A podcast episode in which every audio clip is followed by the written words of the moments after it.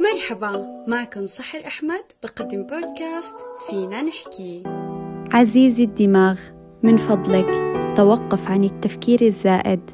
أنا متعبة. موضوعنا اليوم هو التفكير الزائد أو ما يدعى بأوفر ثينكينج ببساطة هو إنه يتوقف كل شيء عن الحركة ما عدا عقلك. بحلل جمل معينة بحاول الإجابة عن كتير أسئلة في عقلك.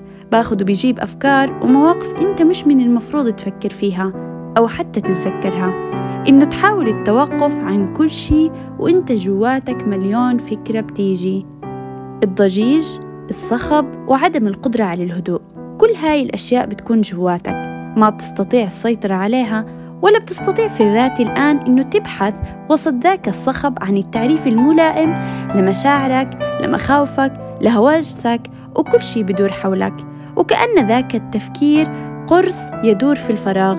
لا أنت بتستطيع التعرف على ما يدور بداخلك ولا عقلك بيوقف عن تحليل المعطيات ولا إجابة التساؤلات.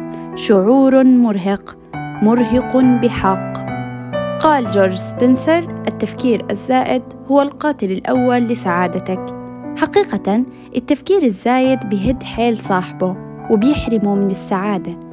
تخيل ترهق عقلك يوميا بالتفكير في اللي راح واللي جاي واللي نفسك يجي. الموضوع صعب وبيعمل حمل كبير على روحك. بالحقيقة أنا مثلكم بعاني من هالشي أغلب الأحيان.